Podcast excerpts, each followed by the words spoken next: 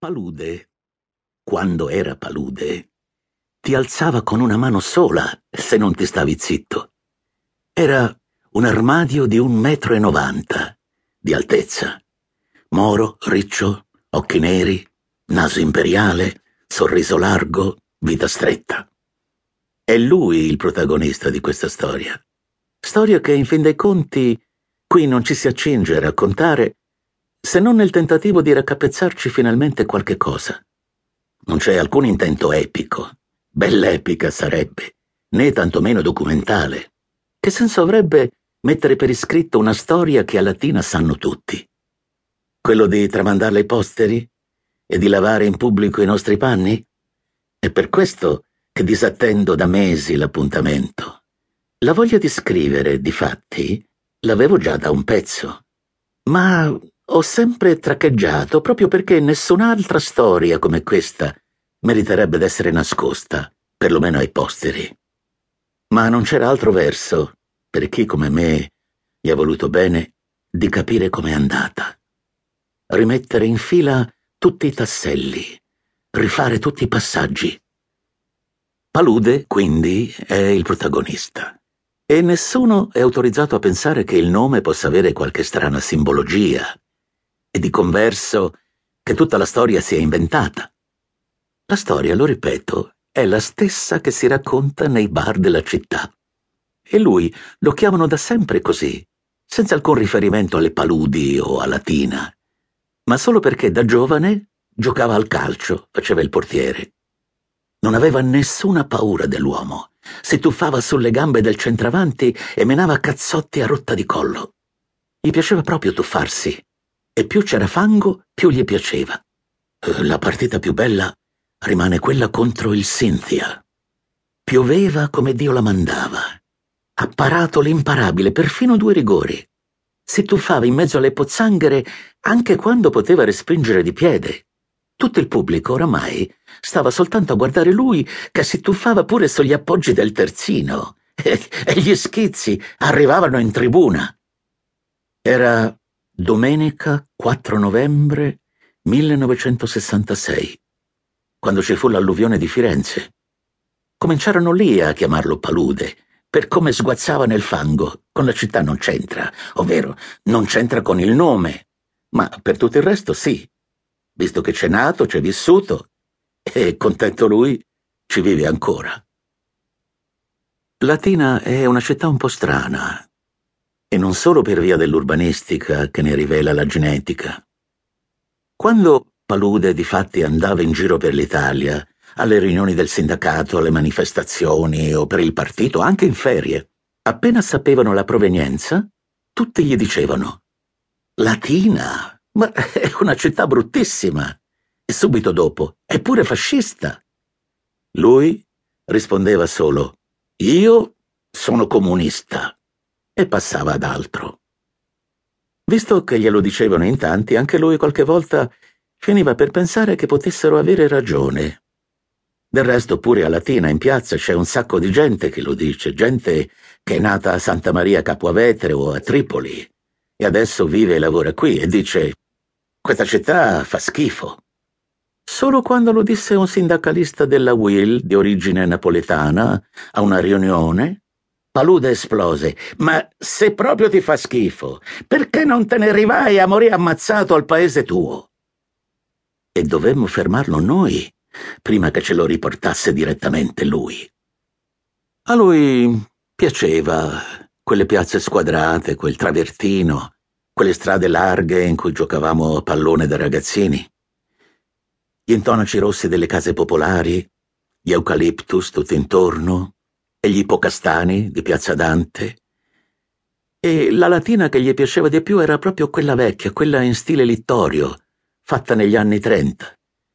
La latina democratica o democristiana del dopoguerra, coi palazzoni alti, coi grattacieli di cristallo, con le villette a schiera, la città giardino di Via dell'Agora, questa non l'amava tanto. Neanche la considerava propriamente latina. Per lui contava solo quella dell'infanzia, che andava tutta dal palazzo M a Campoboario, dal villaggio Trieste alle case popolari, strade larghe, palazzi bassi, sole dappertutto, non c'è una casa latina in cui non batta il sole. E la prima volta che andammo a Siena, dovevamo scaricare Nino dell'Orto, l'ospedale, per fargli levare un tumore alla testa, ma arrivati là ci ha detto ah, ma fatemi prima vedere dove fanno il palio. L'abbiamo accontentato e ci siamo fermati anche in trattoria dove il povero Nino si è fatto solo un primo e una bottiglia di Chianti. Ma quando gliel'abbiamo riconsegnato i dottori hanno detto ah, meno male che doveva presentarsi digiuno. Facemmo un giro per la città. Strade strette, sali e scendi, muri diroccati, palazzi scalcinati, vicoli puzzolenti, senza un albero, senza un filo di luce, senza un raggio di sole. E Palude disse: eh, Che vi devo dire? A me mi pare che fa schifo Siena. La nostra è una città strana perché non è che una cozzaglia di gente. C'è il peggio di tutto il peggio del mondo. E questo è assiomatico. Se ognuno fosse stato bene a casa sua non si sarebbe mosso per venire qui. Siamo tutti degli scontenti, o, nella migliore delle ipotesi, figli di scontenti o di galeotti. Ogni paese d'Italia si è liberato della sua feccia scodellandola qua, una specie di Laredo o Kansas City. Ma qui nessuno ti conosce. Ci si possono dare pure delle arie. E il paese d'origine, che sarà abbandonato alla malora, dalla fame, magari di notte di nascosto, diventa Camelot, una leggenda. Lì sì che c'era gente che sapeva vivere, e storie, vittorie, grandi uomini. Non soltanto le nostre sconfitte. C'erano favole di streghe, di briganti, di avventure, di fortune, di spettri e di fantasmi. E qui non c'è niente, non c'è neanche il nome di una strega che, evocato dentro un bar, zittisca sull'istante tutti quanti. Qui non c'è storia. Al tempo, però. È vero che sessant'anni fa non c'era ancora niente. Da Roma a Terracina, cento chilometri, era tutto un deserto. Non c'era un cane, nel senso di cristiano. Erano le paludi pontine, già famigerate ai tempi di Lucrezia Borgia, un deserto paludoso malarico. La zanzara anofele faceva da padrona. Chiunque ci si avventurasse, da maggio fino ai primi di novembre, si beccava la malaria e poi crepava. Garantito.